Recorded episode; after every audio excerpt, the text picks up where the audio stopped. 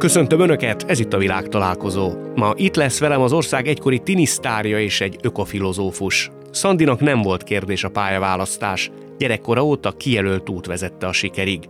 Több mint 30 éve énekel, első szerelme egyben férje és menedzsere. Legendásan szép házasságukból három gyerek született. Lányi András filmrendezőként kezdte, aztán íróként, majd zöld politikusként hallatott magáról. Volt, hogy odaláncolta magát egy fához.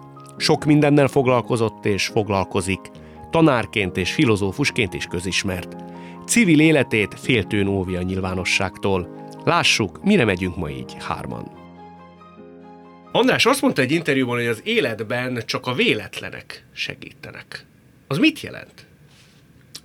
Szerintem nem ezt mondtam. Nem ezt mondta? Azt mondtam, hogy az életben csak az előre nem látható dolgokban lehet reménykedni. Borzasztó lenne az élet, hogyha minden úgy történne, ahogy az kiszámítható előre, és hogyha nem lennének benne teljesen meglepő véletlenek ahogy a holnapi időjárás nem tudnak. Most képzeld el, hogyha tudnád előre azt, hogy mi fog veled történni, mikor fogsz meghalni, mikor ér ez a rohadt betegség, Szörnyű mikor ér ez a szörnyű szerelmi csalódás, amit, úgy, amit majd nem fogsz tudni kiheverni. Miért kell ezt nekem előre tudni?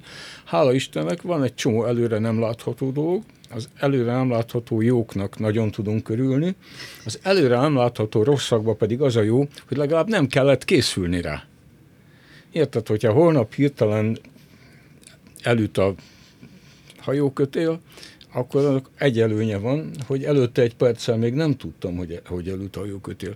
Ha egy sok éves kínos betegséget kéne ezt megelőznie, akkor... Na, szóval én erre, erre gondoltam. De egyébként vannak véletlenek, mert ugye azt szoktuk mondani, nincsenek véletlenek. Tehát mindennek oka van, hogy mi miért történik, ugye, hogy történik. Vannak, vannak. Igen? Ha, hát olyan bonyolult rendszer az emberi lény, a társadalom vagy a természet, hogy ilyen bonyolult rendszerekben tökéletesen kiszámíthatatlan az, hogy mi fog történni. Ezt tudományos modellben lefut, lefuttatták nekem egyszer, akkor meggyőztek arról, hogy a káosz az biztos. Egészen kis változások az indulásnál teljesen uh-huh. megváltoztatják a kimenetelét egy történetnek. Az, hogy reggel melyik lábbal indulsz el, hogy mit vettél fel, vagy mire gondoltál indulás előtt, vagy mit felejtettél otthon, ez a napodat az egyik véglettől a másikig tudja változtatni. Gondolj bele, hogy milyen, milyen apróságokon múlott. Fú, én ráadásul nagyon végletes tudok lenni, tehát én lehet, hogy nagyon idegesen indulok el otthonról valami miatt, de öt perc múlva teljesen elfelejtem, és annyira jó kedvem lesz. Tehát én, én, én meg ilyen, hát egy szeszélyes rák.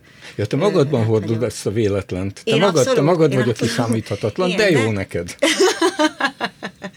De, de én egyébként hiszek abban, hogy nincsen. Most tök jól elbeszélgetünk, én nyugodtan, nyugodtan elmehetsz kávézni. Nyugodtan. Átadlak egymásról benneteket. De egyébként most elfelejt, látod, elvetted az eszemet teljesen, rád néztem, elfelejtettem, mit akartam kérdezni. Hogy a véletlen benned van, azt mondta András. Igen, igen. De te igen. hiszel abban, hogy nincs véletlen. Ja, igen, igen, hogy hiszek abban, hogy nincsenek véletlenek, mert egy csomószor megfigyeltem az életem során, hogy valami történik, aminek úgy hirtelen akkor nem, nem annyira örülök, de aztán rájövök, hogy ennek meg kellett történnie ahhoz, hogy most az legyen, ami van. Tehát, hogy azért, azért vannak azok az olyan véletlenek, amiket erősen idézőjelbe teszünk, nem? Ezek a sorsszerű véletlenek, de ettől még lehetnek igen. véletlenek, csak valahogy nagyon, nagyon beleillenek valamilyen sorsba, igen. Minden esetre ezek a véletlenek teszik izgalmassá az életet. Ugye?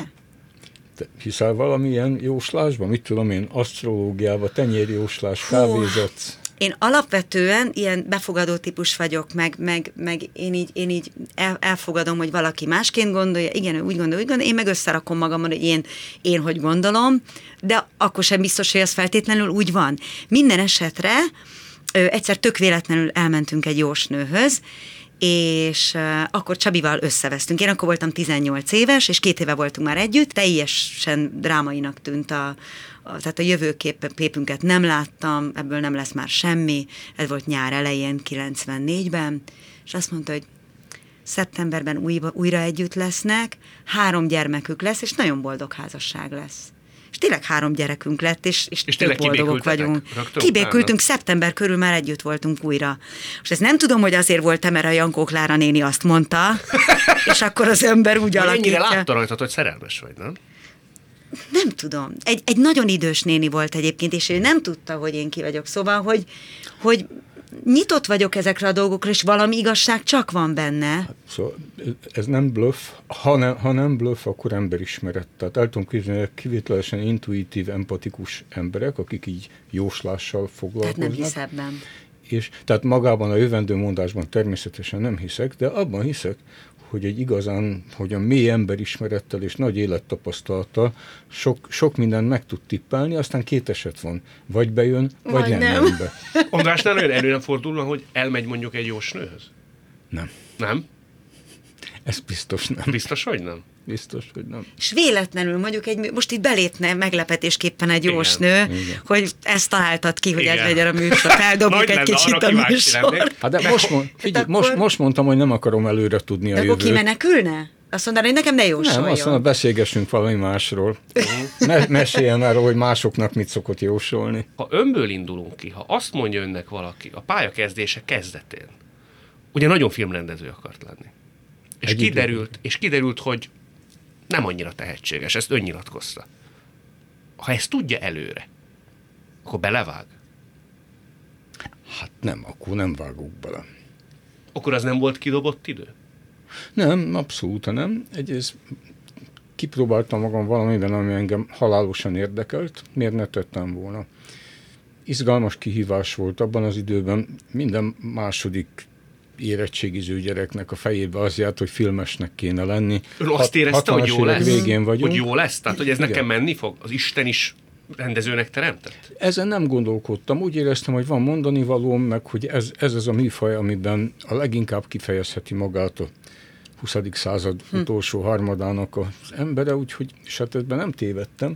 Előttünk voltak azok a filmek, amiket rajongva néztem, aztán rájöttem, hogy én jobban szeretem nézni a filmeket, mint csinálni. Nem voltam olyan rossz rendező, mint amennyire rájöttem, hogy nekem mégse, mégse ez De akkor ez nem való. biztos, hogy tehetsége nem volt hozzá, hanem, tehát nem tehetsége nem volt hozzá, hanem, hanem nem annyira érdekelte, hanem inkább a nagyon Másik. érdekel, de rájöttem, hogy, hogy sok, sok minden hiányzik belőlem. Egy filmrendezőnek uh-huh. sokkal türelmesebbnek kell lenni, mint amilyen én vagyok. Az egy iszonyatos türelem munka.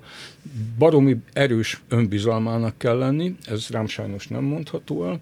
Tehát, hogy kitalálsz valamit, és azt kitaposod egy század emberből, ugye egy film készítéshez nagyon mm. sok munkatárs kell, és ezekkel egyrészt megkedvelteted magad, mert különben nem dolgoznak veled, másrészt kitaposod belőlük, amit akarsz. Őt megkedvelték?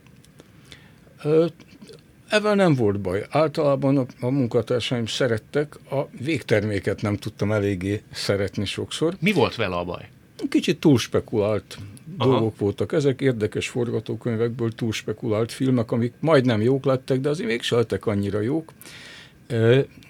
De hát Istenem, készültek de rosszabb érdekes. magyar filmek is. Érdekes, hogy valaki kívülállóként tudja így önmagát vizsgálni, hogy mit nem csinált jól. Így van, és az, ilyen, ez az, ilyen nem menjen, az ilyen nem menjen filmrendező. Igen, mert egyébként szerintem tök fontos, hogy, hogy, hogy ösztönből jöjjön minden, hogy ne kelljen ezen gondolkodni egy filmrendezőnek, hogy én kívülről látva önmagamat, hát itt túl spekulálom, ez így nem jó. Azért azzal szerintem borzasztó küzdelmes lehet a szembenézés, hogy egy ember azt gondolta, hogy ez lesz a kijelölt út és élete pályája, és saját mamába rá kell döbbenni arra, hogy nem.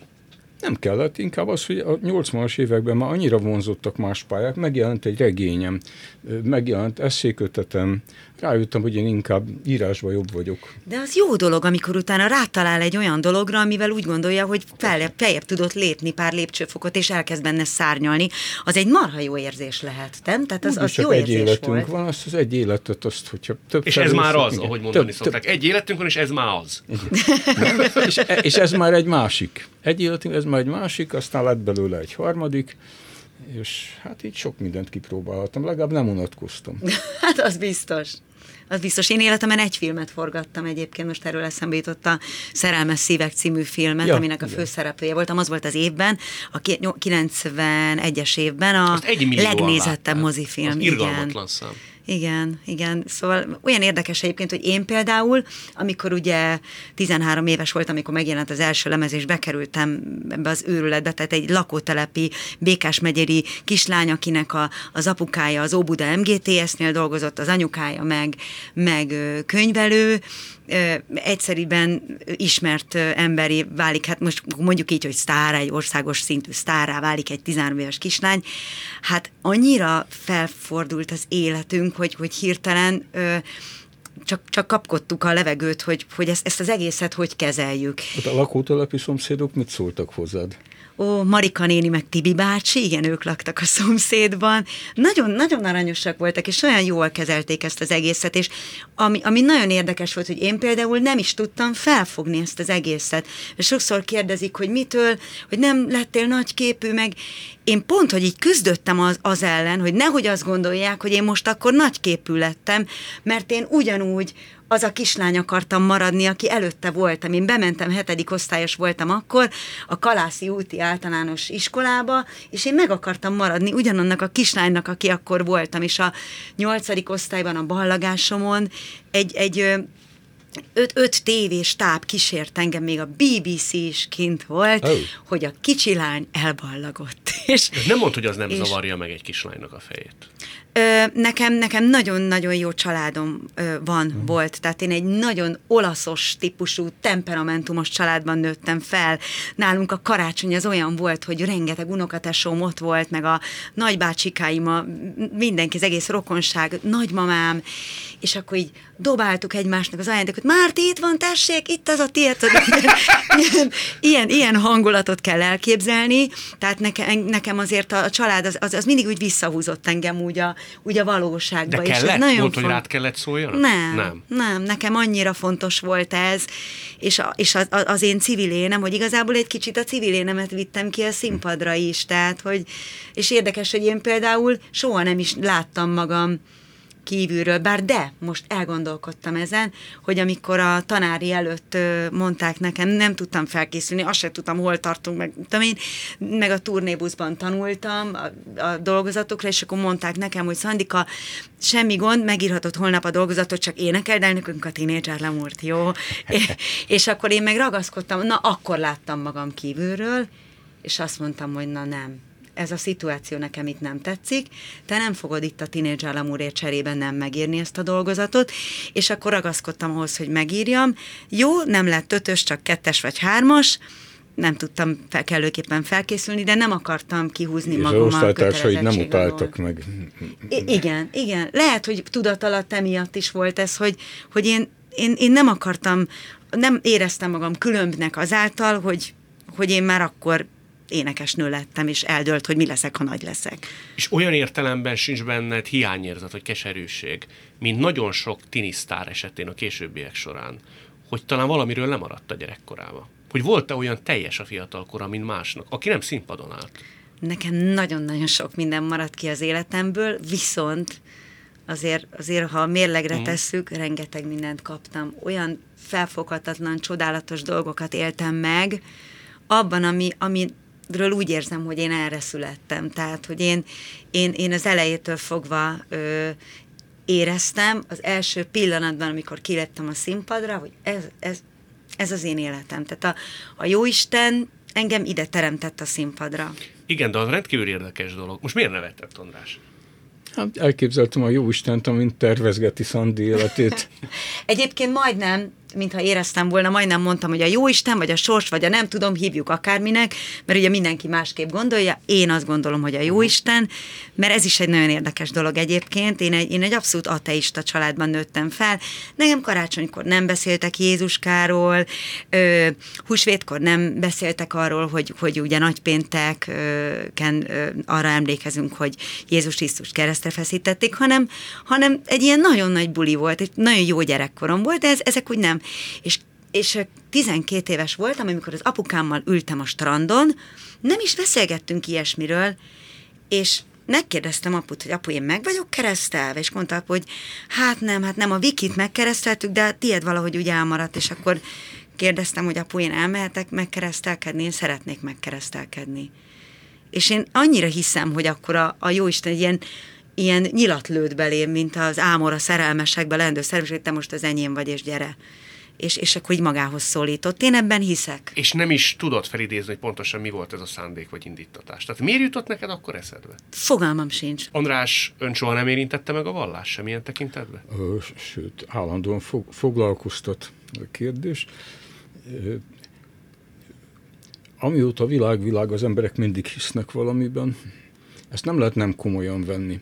Hogy mi az, amiben hisznek, és hogyan képzelik el, ezt a nem tapasztalható, tehát transzcendens valamit, erről nagyon sokféle történet van, hiszen minden mítosz, minden vallás, és most hallottuk Szandi magánelbeszélését is, de végül is, amikor ezt a szót mondjuk, hogy Isten, akkor ebben, ha tetszik, hanem valami olyasmit nevezünk meg, amiről semmit nem tudunk, sőt nem tudhatunk, Úgyhogy szerintem egy, eh, hogy meg komolyan gondolkodó hívő és egy komolyan gondolkodó nem hívő ember között kisebb a különbség, mint egy ilyen közhelyateista, meg egy ilyen a vallás parancsolatait formálisan betartó hívő között. Ön hol helyezkedik el ezen az egyenesen? Hát azok között, akiket ez a kérdés ez világ életében izgatott, foglalkoztatott, hogy olyan viaskodik a kérdéssel. Viaskodik? Viaskodik a Valamikor az egyik elnyerésre, valamikor a másik? Nem, ez, ez, ez nem így van. Tehát ha van valami eredménye ennek a viaskodásnak, akkor ennek a közelségnek a felismerése, ami a, a, a, a, a, a hit és a kételj között van. Kételj, tehát főleg, hogyha egy, egy civilizáción belül vagyunk. Tehát azt szoktam mondani, Európában az ember ateista is csak keresztény módra lehet, mert ez a keresztény hagyomány annyira meghatározza a, a, a vallásról való gondolkodásunkat, hogy el se tudnánk magyarázni mondjuk egy kínainak, vagy egy buddhistának, hogy mi az, amiben mi hiszünk, vagy nem hiszünk, tök mindegy. Tehát egészen másképpen hisz és nem hisz, mint mi. És akkor el kell gondolkodni, hogy mi elsősorban egy, egy, egy kultúrához, egy, egy civilizációs örökséghez tartozunk, és ennek ilyen izgalmas része az a mód, ahogy pár ezer éve viaskodunk e, ezzel a kérdéssel, a hit vagy az istenség kérdésével, mert ugye ez a viaskodás nem velünk kezdődött. De ha lehámozzuk azt, hogy az ember klerikális értelemben vallásos-e vagy sem, spirituális értelemben, tehát ha nem kell hozzá közvetítő, akkor járt már vagy fog járni a mostani helyzeténél közelebb a jó Istenhez? Mondtam, hogy az előre nem látható dolgokban hiszek. Gyerek, gyerekkoromban szépen elmondtam az esti imát, 13 éves koromban úgy döntöttem, hogy nem érkezett válasz, azóta... De úgy döntött, hogy nem érkezett válasz. Lehet, hogy érkezett válasz, persze, csak nem vette észre, hogy érkezett. Per- persze. Nem, hát ez, ez, ez is egy ennél, hogy nem, azért kicsit megfontoltabb dolog volt de végig gondolva ugye azt a sok szörnyűséget, ami a világban van, ugye mindig felmerül a kételnek ez a legelső kérdése, hogyha van Isten, hogyan tűrheti ezt, vagy hogyha van Isten, akkor ne kerüljön a szemem elé, mert akkor el kell ebben számolnia. Úgyhogy hívő barátaimat szoktam ebben faggatni, hogy az Isten jó, valóban jó az Isten, vagy mindenható. Mert vagy jó, vagy mindenható. Alapvetően én egyébként azt szoktam mondani, hogy higgy, higgyen az ember bármiben is, akár önmagában, vagy, vagy mondhatok bármilyen felekezetet, akármit. Nekem az az alapmottom az életben, ez a köműves kelememből, hogy hit nélkül sem alkotni, sem élni nem lehet. Tehát ha, ha nem hiszek akár abban, hogy az, amit én most csinálok, az jó, vagy, vagy valaki által nem kapok erőt. Hát ha már ilyen komoly dolgokról beszélünk, akkor hinni egy valamiben muszáj abban, hogy a jónak és a rossznak van értelme, és hogy ez nem esetleges, és valamilyen módon eljuthatunk annak a megértéséhez, hogy mit vár tőlünk az élet, az emberiség, a jó Isten, ez nekem tök mindegy, érzem azt az evidenciát, hogy hú, ez, ez, ez most nagyon jó, ez most uh-huh. nagyon rossz és hogy a dolgok, ezek szerint a dolgoknak van valami értelme, és ez nem egyszerűen rajta múlik, aki csak önmagába hisz, az beteg. Az, hogy ezen kívül a dolgoknak van valami értelme, ebbe fontos hinni, Igen. mert ennélkül nem érdemes élni. Lehet, csak nem érdemes. Aztán, hogy ezt az értelmet, ezt mi adja a dolgoknak, vagy ki adja a dolgoknak, itt tágtere van a különböző elképzeléseknek. Egyszer Churchill kérdezték, hogy hisze, hisze Istenben, és azt mondta Churchill, hogy nagyon sok ember hivatkozik arra, hogy ismeri a Velszi herceget. Ezen embereknek a 99%-a soha nem találkozott a Velszi herceggel. De ebből nem következik, hogy a Velszi herceg nem is létezik. Jó, ez nagyon szellemes, ez nagyon szofisztikált. Szeretnék ilyen államférfiakat a mai világban, mint Winston Churchill. Na de ebben a műsorban nem, nem politizálunk. Na én viszont Churchillnek még egy mondására mennék vissza, amit a férjem szokott mondani, még nagyon jól néz ki. Tehát tényleg nagyon jól tartja magát, izmos a karja, nem tudom, hogy miért, mert igazából ő reggelente öt percet kicsit ott tornázik, meg minden, és akkor kérdezik, hogy néz hát, figyelj, mint Churchill. Mitől néz ki olyan jól? No sport. Ez Ennyi. az elve. No sport. Tehát azt mondta, hogy ő el se kezdi, mert ha elkezdeni, és aztán abba hagyná, akkor meghízna. Így nincs, nincs miből meghízni. hát ilyet tényleg is hát most nem. Abszolút, teljesen. Meg hát azt szokták mondani, hogy a sportot soha nem késő elkezdeni, úgyhogy ő még vár, valószínűleg. Majd valamikor. Majd valamikor, így van. Ugye biztos mindenki tudja, de ha csak egy valaki van, azért mondjuk el, hogy Fenyő Miklós volt, aki téged felfedezett, és kvázi mentorált 13 Igen. és 17 éves korod között kettejük közt, tehát mondjuk édesapád és Fenyő Miklós közt, vagy a család és Fenyő Miklós közt, nem volt egy ilyen kétfejűség, hogy ki az Isten igazából, aki irányt szab a kis Szandikának? Hát azért küzdenie kellett Miklós bátyámnak, mert mai napig így szólítom. Így szólított Miklós Aha, bátyám? Miklós bátyám, ő meg madárkám, úgy hív én vagyok az ő madárkány, nekem meg a Miklós bátyám. Mai napig egyébként olyan a kapcsolatunk, mintha apalánya lennénk, tehát volt nálunk nem régiben, még a, emi, a vírus előtti időszakban, szóval márciusban a családjával, és hát este hatra jöttek, és reggel hatkor mentek el. Az igen, az nagy buli lehet. Na tényleg, annyira, egyszerűen annyira jól éreztük magunkat, és annyira jó volt, hogy ö, a középső gyerekünk, a 18 éves fiunk indult reggel ötkor a barátnőjével ö, sielni. És hát mi tudtuk, hogy ugye ott buli lesz, meg minden, ezért ö, nem apa vitte őket reggel, mert a férjem vitte őket reggel a találkozópontra, ahonnan a busz vitte őket sielni, hanem hívtunk taxit. Ötre jött a taxi, négykor felkeltek, jöttek le, hogy akkor kávézgatnak, meg minden, és mi még ott ültünk, ültünk a, az evédlőben, és még tartotta a buli. Még tegnap volt. Még, nekünk még abszolút tegnap volt, és akkor leültek mellénk reggelizgetni, meg ilyesmi, és hát nálunk ugye nagyon szigorú szabály, hogy a házban nem lehet rágyújtani. De hát Miklós bátyámnak Neki megengedtük. Megengedtük. 22 éve lakunk a házunkban, azért hozzáteszem ezt is. 22 év alatt ilyet még senkinek nem engedtünk. Az meg. igen. De lejött a fiunk, aki sajnos cigizik. De ezt se lehet megtiltani egyébként, mert megtiltjuk, akkor majd titokba fog cigizni, tehát tök felesleges. Lejött, és mondta, hogy hm, hát akkor már rágyújthatok én is. És itt mondtatok?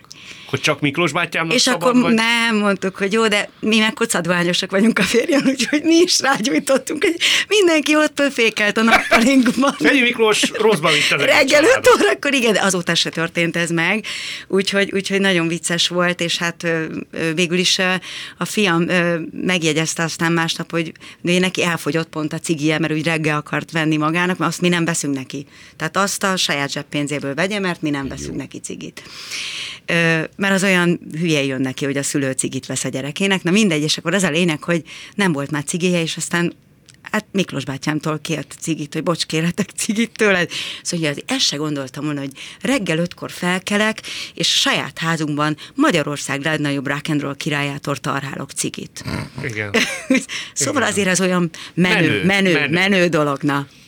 Ő nem sértődött meg már, mint Fenyő Miklós akkor, amikor te ugye beleszerettél Bogdán Csabába, és hirtelen úgy döntöttetek, vagy nem hirtelen, hogy mostantól kezdve ő lesz a te zenei producered, mentorod, zenésztársa. Hát azért ez nem úgy alakult. Nem? Á, á ez, ez teljesen, ez is olyan, olyan ö, tehát nem egyik pillanatról a másikra. Szóval az a lényeg, hogy Fenyő Miklossal együtt dolgoztunk négy évig, az első négy lemezt csináltuk együtt, és akkor utána jött egy ilyen kis útkeresés időszak. Na most én annyira kislány voltam, és annyira nem érdekeltek engem ezek a dolgok, hogy én a lányával ö, játszottam a, a, a szobájában, miközben láttam, hogy a szüleim ott kint ö, megbeszélést tartanak, időnként ö, ö, vehemensebben szólnak egymáshoz, ö, máskor meg nyugodtan, tehát attól függően, hogy éppen miről beszélgettek. De engem ezek a dolgok annyira annyira nem érdekeltek. És akkor utána én csak azon vettem észre magam, hogy így egyre lazul a, a kapcsolat közöttünk, aztán utána anyukám lett egy, lett egy ilyen, ilyen kis átmeneti állapotban, uh-huh. ilyen idézőjebe kényszermenedzser, és, és aztán meg amikor 18 évesen oda költöztem Csabihoz, akkor, akkor természetes, hogy akkor már együtt elkezdtünk dolgozni. Az publikus, vagy azt lehet tudni, hogy mi indukálta Isten igazából ezt a távolodást Fenyő Miklós és közted? Hát ez igazából a mai napig nem derült ki, szerintem ez, ez pontosan abból adódott, amit te mondtál, hogy nem volt-e nehéz ez a, ez a, a szülők és a, uh-huh. a Fenyő Miklós között, hogy itt van ez a kislány, és a szülők azért próbálják megfogni, tehát igazából ez a konfliktus ebből indult ki, hogy a szüleim így képzelték, ő úgy képzelte, és még ott volt Attila bácsi, az osztályfőnököm. Na még az is. Aki azt mondta, hogy neked tanulnod kéne, ez így nem megy, ez nem jövőkép, kislányom, mi lesz belőled? ezt mondta az én történelem tanárom Attila bácsi, hogy nekem egyetemre kell mennem, és nekem tanulnom kell, és hát most lehet, hogy ott ülnék egy irodában, és boldogtalan lennék, lehet, hogy lenne két diplomám, vagy Látod, nem mi, tudom. mi mindent kihagytál az életben? Igen. és és nem, nem biztos, hogy boldog lennék, sőt, biztos, hogy nem. Biztos, hogy nem.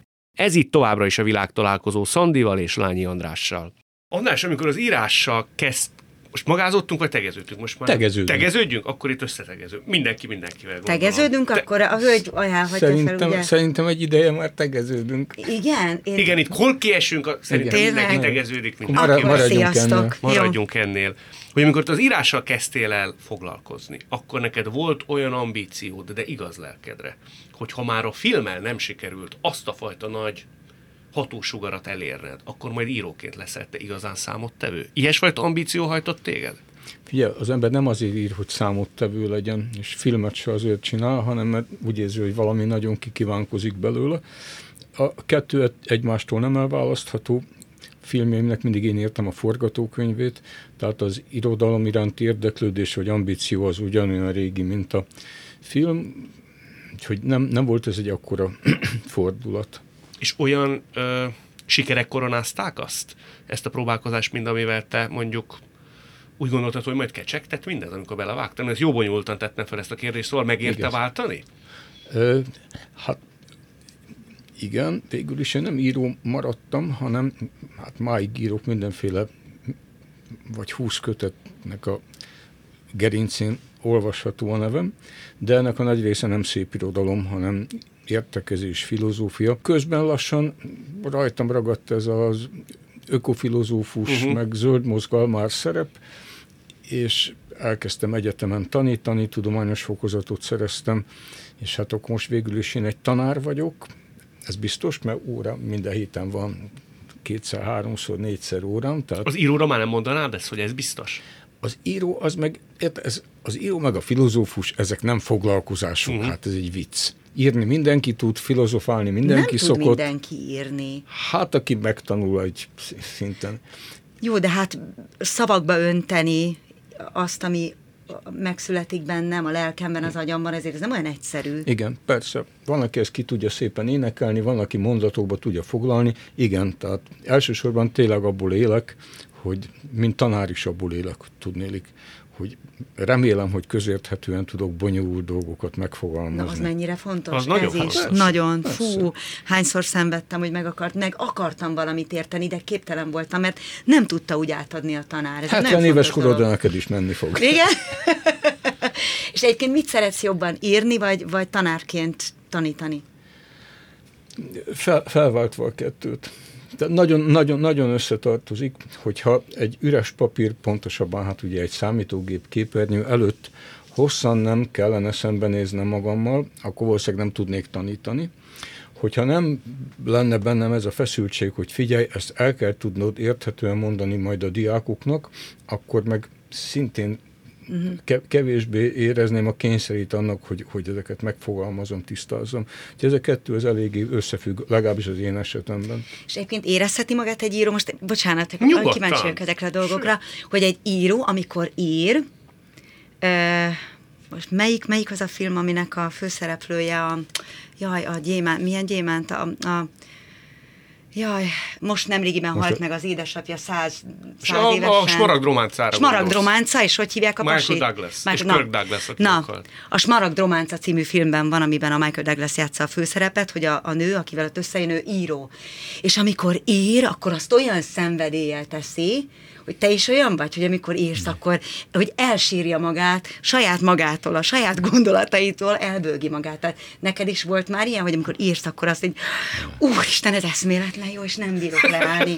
Hát, Van el, ilyen? Ha el kellene játszanom az író szerepét egy rossz filmben, akkor biztos ezt csinálnám, de egyébként... Nem azt, így történik? Nem, ez úgy történik, az ember hosszan vakaródzik, jön, megy, nem jut eszébe semmi, próbál magán erőt venni, igen, igyekszik, tehát az nem jó így. Má, mással foglalkozik, és aztán egyszer csak, amikor legkevésbé várná villamoson vagy a kótyón, akkor tényleg eszébe jut valami, és akkor rohan, és akkor mielőtt elfelejti, leírja. Aha. Aztán, ha már van pár ilyen támpont, akkor ezeket összeköti, és ez, hát ez egy ilyen aprólékos babra, bab, babra munka. Azt mondtad az írói tevékenységedről, hogy azért te kívülálló vagy az írók közt. Pontosan ezért? Tehát, hogy nem Igen. mesterségszerűen űzöd ezt nap-nap után? Igen, és bizony lássuk be, hogy az irodalom az egy brancs, egy társaság, és én egyik irodalmi körhöz sem tartoztam, nem is nagyon ismerek, vagy nagyon kevés magyar írót ismerek, azokat is véletlenül. De vágytál volna oda közéjük? Nem, nem igazán. Kívülálló voltam. A film, filmes társaságban sem mozogtam, irodalmát társaságban sem mozogtam, és filozófus társaságban sem mozgok. Ez ki múlik, András? Ez biztos rajtam múlik. Rajtad? Igen, tehát nem, nem keresem a kapcsolatot, nagyon keresem a kapcsolatot, mindig voltak nagyon jó barátaim, mindig voltak körülöttem emberek szép számmal, de a, ezekben a, a, a, a, a hivatásokban nem, nem éreztem úgy, hogy én nekem pont a velem egy foglalkozást űző emberekkel kellene barátkozni. Az ördög tudja Milyen miért. Érdekes egyébként, ez egy közös pont bennünk amúgy, mert ez egy fontos ennél az interjúnál, nem, hogy legyen valami Abszolút. közös pont, hogy mi is erről szoktunk beszélni a Csabival, hogy nekünk azt gondolják, hogy a barátaink azok a, a, a sztárok, és a sztárok így összejárnak. És valóban vannak olyan ismert emberek, most akkor nevezük ismert embereknek őket, akik összejárnak, és rendszeresen együtt is csinálnak ilyen, hogy divatos szóval éljek, projekteket. Uh-huh. Mi, meg, mi meg annyira kül, kicsit olyan különcnek érezzük magunkat. Tehát mi úgy járjuk a kis saját utunkat, és nem tartozunk oda se, meg oda se, meg amoda se, nem az úgynevezett igényes művész, nem a, mit tudom én, a mulatós, nem a ez meg az meg amaz, hanem én a Szandi vagyok. És valahogy, és ennek megvan a jó oldala is, meg egy kicsit a rossz, rossz oldala is, hogy az ember úgy érzi, hogy úgy, ho, melyik, hova tartozom én, melyikhez? Hova álljak? Igen. Igen. De lehet, hogy éppen ez segít nekünk abban, hogy, hogy úgy mondjam, normális emberek maradjunk, bár ezt magamról nem merem ilyen határozottan állítani, de hogy, de, de hogy legalább a barátaink, hogy úgy mondjam, civilek. Igen, igen. Tehát nem, e- egyik ilyen szakmának a belterjes köreibe sem sikerült betörni, hála Istennek, viszont így, minthogyha több közöm lenne az élet egyéb, egyéb regisztereihez. De ezt nem bánom. Nem bánod. Igen, és én uh-huh. sem, mert egy kicsit jobban belelátunk a mindenféle emberbe, és ez engem, engem annyira érdekel az embereknek a, a sokfélesége, a mindenfélesége. Tehát nekünk is annyiféle barátunk van, és én azt tökre szeretem a különböző szegmenseit látni az életnek minden szempontból, mert, mert, mert így sokkal tájékozottabb vagyok, szerintem. Minden szempontból. Így van. Így van. És én Persze. ezt nagyon szeretem. De te nem is uh, tűnhetsz sokak szemébe egy kicsit, remélem nem sértődsz meg, ha azt mondom, hogy szobatudósnak. Tehát egy nagyon okos, filozofálgató, de egy picit elemelkedett embernek. Ö, remélem, hogy annak tűnök, mert hogy az is vagyok, uh-huh. de ezt azért ellensúlyozza az, hogy úgynevezett közéleti szerepem az úgynevezett zöld mozgalmakban gyakran hoz olyan helyzetbe, amikor köztereken kell szónokolnom, vagy tüntetni, vagy mit tudom én mit csinálni, aláírás gyűjteni, és amit el tudsz képzelni, te, tehát nem tudtam, vagy nem maradhatok meg szobatudósnak. Mellesleg ezekben a környezetvédő mozgalmakban azt hiszem először abban látták a hasznomat, hogy mint egykori filmrendező, minapi filmrendező, megtanultam szervezni. És az ember, az, hogy egy filmforgatást szervezel meg, vagy egy tüntetést, majdnem ugyanazok a skillek kellenek hozzá. Te egy praktikus ember vagy? Nem. Tehát miközben baromira nem vagyok praktikus uh-huh. ember, elképesztően nem vagyok az. A kézügyetlenségnek a magas iskoláját tudom bármikor bemutatni, de Néha szót tudok érteni ismerős és ismeretlen emberekkel annyira, hogy valamilyen együttműködést együttműködésre rábeszéljem őket, és ez Magyarországon ritka kincs, mert nem vagyunk túlságosan együttműködősek mi magyarok, úgyhogy az, a, ilyen, ilyen szervezési feladatoktól nem hátrálok meg, na. De azt mondod, hogy tudsz egységet teremteni, akkor nem is értesz meg kétséget azzal, is. Meg kétséget is. De hogy nem is értesz azzal egyet, azzal a vélelemmel, hogy azért te mondjuk könnyen megsértődsz, és egy szervezetet könnyen ott hagysz, ha az elveit feladását látod Igen. megvalósulni. Igen. Abszolút így van, de ez nem megsértődésnek nevezném, tehát én, én addig tartozom bárhova, ameddig úgy gondolom, hogy nekem ott helyem van, amit csinálunk értelme van, és szívfájdalom nélkül ö, válok meg olyan munkáktól vagy közösségektől, amelyekben ezt nem látom. Szívfájdalom nélkül? Ö, nem, a, a szívfájdalom megvan, mert a belefektetett munka, vagy a barát, akiben éppen csalódtam, az, az, az mindig egy nagy fájdalom, de az, hogy lépni kell, tehát, hogy akkor itt most már nekem lefőtt a kávé, azt észreveszem, akkor tá, igye, igyekszem gyorsan és angolosan távozni, de erre nem túl sokszor került sor. A, ismerem, valahonnan terjed, terjed ez a nézet, nem tudom, hol kinyilatkozta először. Azért ez attól is van, hogy sokszor pályát, tehát sok pályát változtattam, és ez mindig avval járt, hogy bizonyos köröket, közösségeket elhagytam, vagy eltávolodtam tőlük. Azt mondanám egyszerűen, hogy életemben lényegesen több szervezetet, közösséget hoztam létre, mint ahányat ott hagytam, úgyhogy a mérleg az majd az utolsó ítéletnél mellettem fog szólni. Ez de jó. Ez de jó.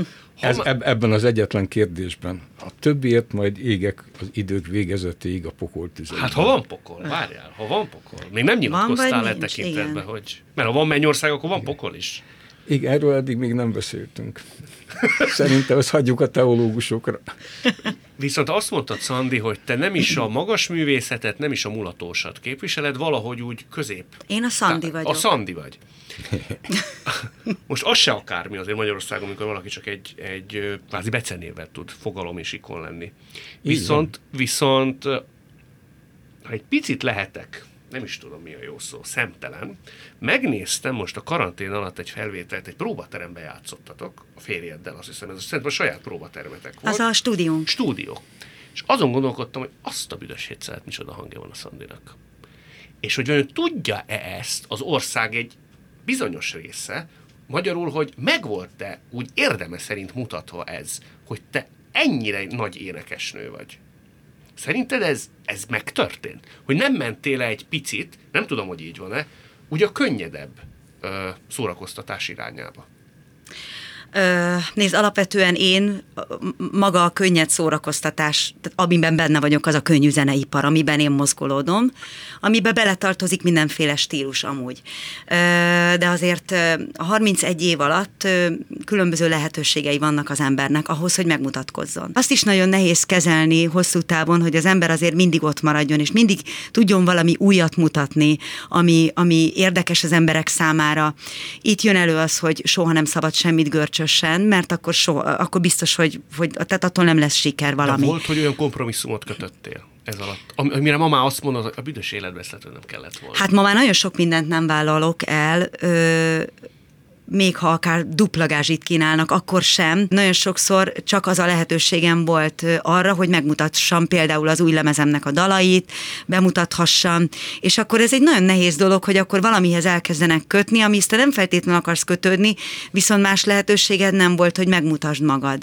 Tehát azért nagyon sok ilyen, ilyen dolog volt, ugyanakkor meg meg, meg semmit nem bántam meg. Tehát ami itt az elmúlt sok évben történt, az, azoknak mind meg kellett történniük, hogy én ö, ma az legyek, aki vagyok, és, és nagyon jó érzés az, amikor, az, amikor teljesen nyugodtan nemet tudok mondani. Amikor ilyen igényes és uh, profi, zeneileg profi uh, történetben vagy benne, akkor nem fáj a szíved, hogy például a közönség egy része ha zeneileg fel kell valamit idézni, akkor azt mondja, hogy a jódlidal.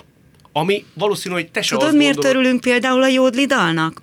Mert nagyon sokáig csak a fenyőkorszakból idéztek uh-huh. dalokat. Az meg már nem a fenyőkorszak, az már a miénk Vagy például ö, van egy Búcsúznunk kell című dalom, ami ami, amit rendszeresen játszanak most már temetőkben, és hihetetlen mennyiségű megtekintése van, mert ugye sajnos élünk, születünk és meg is halunk, tehát ez, ez egy örökkön örökké ö, aktuális dolog lesz, és, és nagyon-nagyon szeretik azt a dalt, és az, az a dal is például úgy született, hogy nem előre elhatároztuk, hogy most akkor létre fog jönni egy dal, az így, így, így ömlött, ömlött belőlünk, jött az idézőjelben véletlen.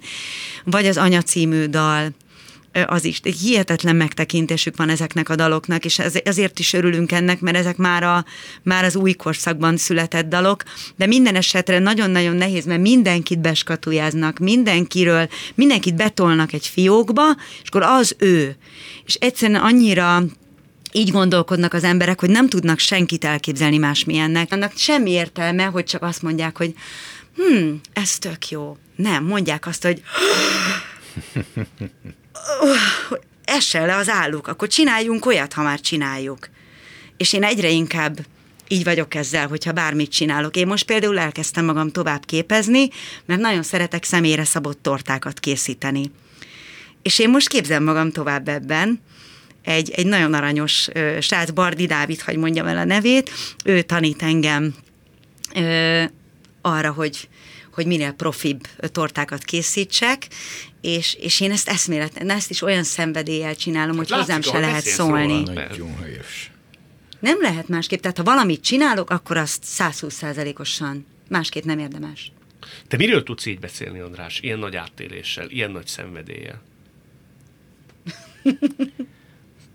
De, például a tortákról. Csak elkészíteni nem tudom őket. De enni szívesen össze. Nem látszik. Igen, igen ez döbbenetes, nem tudok magamra szedni egy kilót, pedig egy falánk vagyok. Igen. És nem vagy hízék, olyan szerencsés alkat vagy. Nem, benne ott vagy van nem. belül a szenvedély, csak ő nem, nem, nem így adja ki, ő írásban adja ki, gondolom. Mert én, én egy előadó művész vagyok, én, én a kommunikációmban Hát nézd, megeszem a saját főztömet, de azért vendéget már nem szívesen. Viszont azért te tudsz hinni ügyekbe. Tehát benned van egy mozgalmár én, nem? Nem tudom, mi az a mozgalmár. Azt hiszem, hogy nem egy, ahhoz több lelkesedés és kevesebb önkritika kell, igen tudok nagyon elkeseredni, kétségbe esni dolgokon, és akkor úgy érzem, hogy na de itt most már tényleg valamit csinálni kell. Ezek közállapotok, és akkor azt mondod, hogy valamit csinálni kell. Hát most inkább ezekre a közállapotokra Igen. gondoltam, miután i- ilyesmivel szoktam a nyilvánosság előtt megjelenni, hogy és nem akarom sorolni ezeket az ügyeket. De András, egyre válaszolj nekem kérlek. Na. Honnan a tudat? Honnan a remény, meg a hit, hogy az emberek megváltoztathatók? Hogy van neked érdemi befolyásod folyamatokra, társadalmi berendezkedésekre? Ehhez kell valami, ha már ennél a szóról maradtunk, mozgalmár tudat, nem? Nem, éppen ezt szoktam a diákjaimnak is magyarázni, az embernek nem, avval kell, nem azon kell gondolkodni, hogy ez most sikerülni fog, vagy nem, megváltod a világot, vagy nem váltod meg. Nagy valószínűséggel nem te fogod megváltani a világot. Azon kell gondolkodni, hogy, úgy, tehát, hogy van egy ilyen belső késztetés, nevezük kötelességtudatnak akár lelkismereted megszólal, hogy süss meg, hát ezt, ezt nem hagyhatod. Tehát ha, ha ilyesmi történik a világban, akkor ez, ez aljasság, gyávosság, hogy te nem állsz oda, nem próbálsz meg valamit tenni. Valószínűleg nem fog sikerülni, de ez nem érdekes. Úgyhogy inkább ez szerintem az igazi mozgalmárok valószínűleg nem egészen így érzik ezt a dolgot. Én, én, én inkább egy ilyen belső késztetés az, ami újra és újra bele kerget ilyen dolgokba, aztán elhatározom, na de most aztán soha többet. Elhatározott? Tehát akkor azt mondod, hogy soha többet. Vén, vén hülye, most már maradjál ki ezekből, meg de a bará- barátaim is mondják, hogy nekünk ezt most már nem kéne csinálni, András. Hát aztán hol így, hol úgy. És van még mi ellen lázadnod? Tehát még föl tudod kapni a vizet? Még azért... Sajnos egyre több van, ami, ami, amitől kiakad az ember. Azért lássuk be, hogy nem egy olyan világkorszakban élünk, amikor a dolgok egyre inkább jóra fordulnak, inkább egyre újabb veszedelmek jelennek meg. Ezeket a veszedelmeket nagyrészt az emberiség saját maga idézte a maga fejére, akkor miután mi is emberből vagyunk, hát megpróbálhatunk valamit tenni ezek ellen. Ha beszól neked egy diák, ismeretlen diák beszólása hetekig foglalkoztat, és Aha. választ keresek rá. Beszóltak mert, már, és mit hát mondtak? Persze.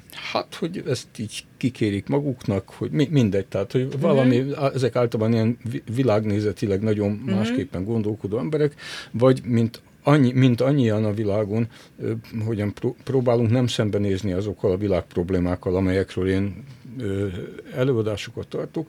Tehát, gyakor, tehát van, vannak ellenvetések, örülök is, ha vannak ellenvetések, de még beszólások is vannak, és az, az jót tesz, tehát akkor elgondolkodó, hogy lehet, hogy tényleg nincs ebben igazam van. Tulajdonképpen tényleg ezt a marhaságot már mióta mondogatom, most már el kéne gondolkodni, hogy hát, ha van valami ellenérve, ami Aha. eddig nem jutott eszembe. Ez benne van a papírban. Igen, ezek mindig elgondolkodtatóak tudnak lenni, meg esetleg elkezdődhet egy vita, egy jó vita, uh-huh.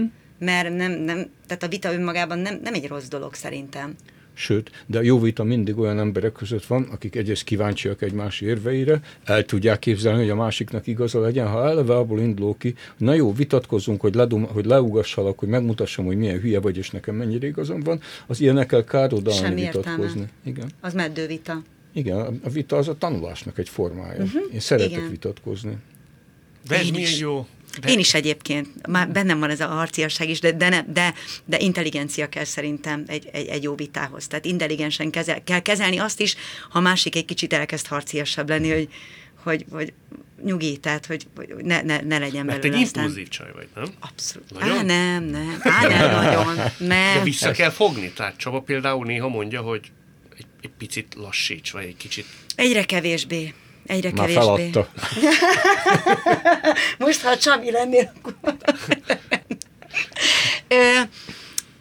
Egyrészt lehet, hogy ez is benne van, másrészt pedig az, hogy talán én is azért, azért bölcsülök így a, a, az, életem során, vagy a, így, a, így a napról napra, vagy hétről hétre. Tök fontos az, hogy az ember önazonos legyen, és én ezt az impulzivitásomat mesterségesen, azért, mert most interjúban nem fogom majd vissz, nem fogom vissza, mert uh-huh. akkor már nem én vagyok.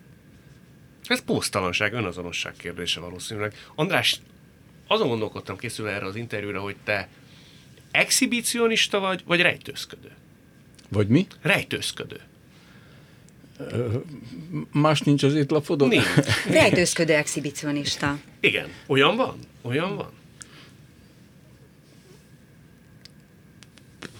Szóval ezzel a két fogalommal nem tudnám magamat leírni.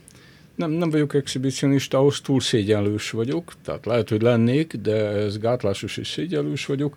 Rejtőzködő meg azért nem tudok lenni, mert bizonyos vonatkozásban nagyon is meg szeretném mutatni magam. Uh-huh. De mondjuk például külön tudom választani azt, amit, amit megmutatok magamból, meg azt, ami senkire nem tartozik. Az a privát életed? Igen.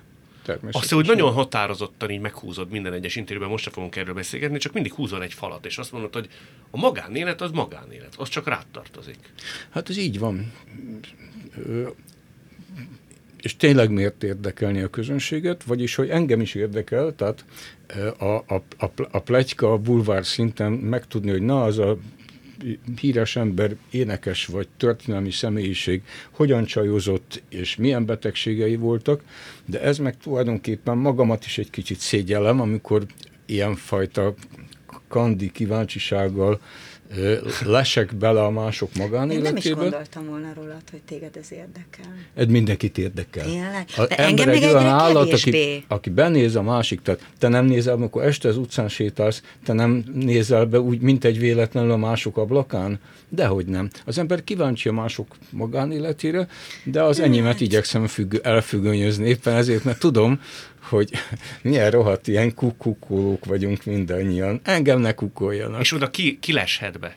Azt mondod, hogy te szeretsz belesni. Azért van egy minimális kör, gondolom, Hát hogy az ördögben nem? Hát az, az én szeretteim azok ezen a körön belül vannak, és részben őket is védem azzal, hogy ezt nem mutogatom. Az ember szereti hát magát igen. megmutatni, a, megosztani mindazt, ami benne van azzal, akit szeret. De ez nem a nagy közönség. Uh-huh. Igen, éles határt kell azért húzni, én is erre odafigyelek, mert vannak bizonyos dolgok tényleg, ami tényleg senkinek semmi köze. Ja, ti ennek, erre jobban kivagytok téve, hogy, hogy a, a celebek magánéletét, az persze mindannyian közösen fogyasztjuk, úgyhogy azt ott, mond, ott hogy, nehezebb ezt kivédeni. Hogy olvasol is adott esetben, ha elét kerül egyszer-egyszer hírességek magánéletével foglalkozó színes szagos magazint is? Azt talán nem. Na, az én életemről esetleg olvastál nem. valamit? Mit tudsz? Igen. Mit tudsz, amit én nem? Ahogy megírtak. Mit fizetsz, ha nem hozom szóba? Na, majd megbeszéljük. És most elmondom, elmondok egy sztorit, hogy az emberek mennyire nem érzik, hozzáérhetek majd az arcodhoz, hogy egyértelmű, meg tudjam mutatni, hogy hogy történt. Hál' Istennek nem történt ilyen a sztoriban, de, de megmutatom. Következő volt. Tehát milyen ismert emberként az élet.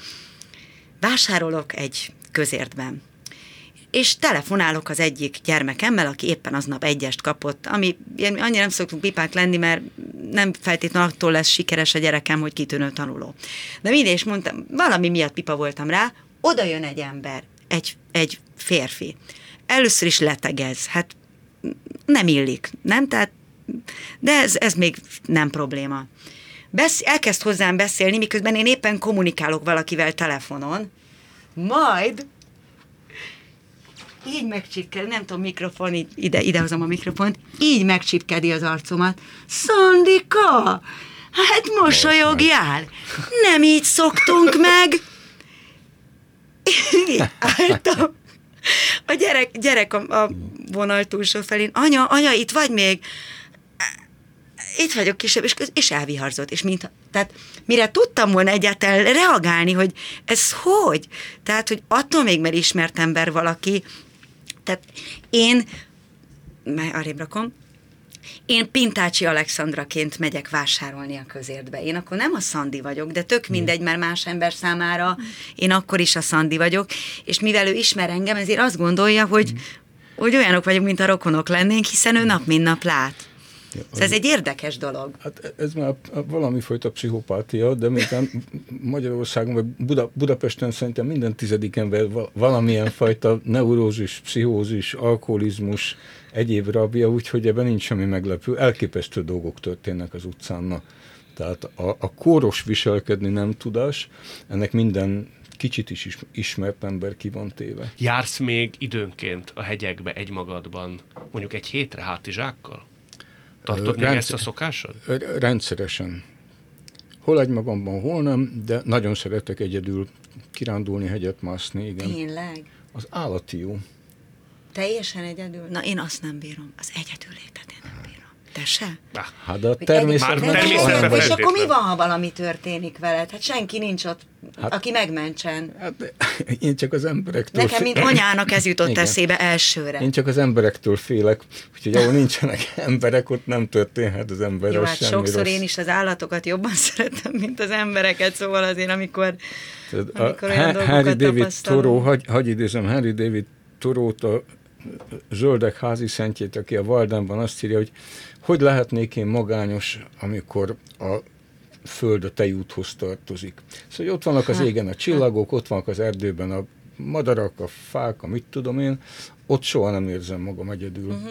Csak a szó jó értelmében, hát hogy végre elengedhetem magamat, és nem is tudom, hogy éppen hol vagyok. Nem is tudod olyankor? Tehát egy egész más dimenzióba jár az ember, gondolatilag is? Egyszerűen csak elengedettebb. Ha néha nagyon belefeledkezem, akkor eltévedek, de rettenetesen.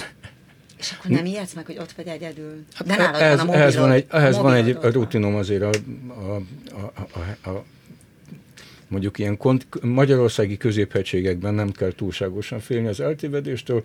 Nyilván, hogyha Afrika őserdeit járnám, akkor jobb, jobban odafigyelnék, és nem méláznék, bóklásznék el közben. És jutottál valami nagyon érvényes felismerésre, akár a saját életedet illetően, akár tágabb dimenzióba is, mondjuk egy-egy ilyen sétálgatásod vagy kirándulásod során? Szóval ezekben a nagy felismerésekben nem hiszek, rengeteg kis felismerésre jutottam egész életemben, és ezek szinte bárhol érhetik az embert, kivéve az íróasztalt.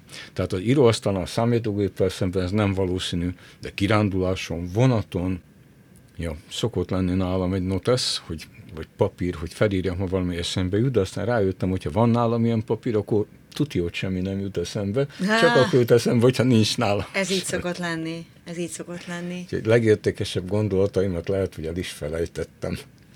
Hát akkor azt kívánom, legyen nagyon sok értékes gondolatod, és legyen nálad mindig egy papír, meg egy toll, amit ír fel. Én amikor kitaláltam ezt a műsort, én úgy álmodtam meg, hogy tulajdonképpen itt hátradőlök, és a két ember szót ért egymással. Én nagyon örülök, hogy ez most megtörtént. Tulajdonképpen Már az elején? Csak az elején, első pillanatban, úgyhogy én ezt örülök, hogy láthattam. Én rendkívül ilyen módon Ki sem néztem magamból.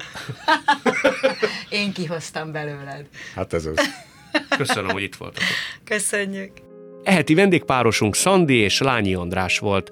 Világtalálkozónkat nem csak hallgathatják, de végig is nézhetik. Iménti beszélgetésünk hamarosan már látható lesz YouTube csatornámon is. A mai adás létrejöttében köszönöm Varholik Zoltán és Rózsahegyi Gábor segítségét. Találkozunk jövő szombaton itt, a Klubrádióban. Viszont hallásra!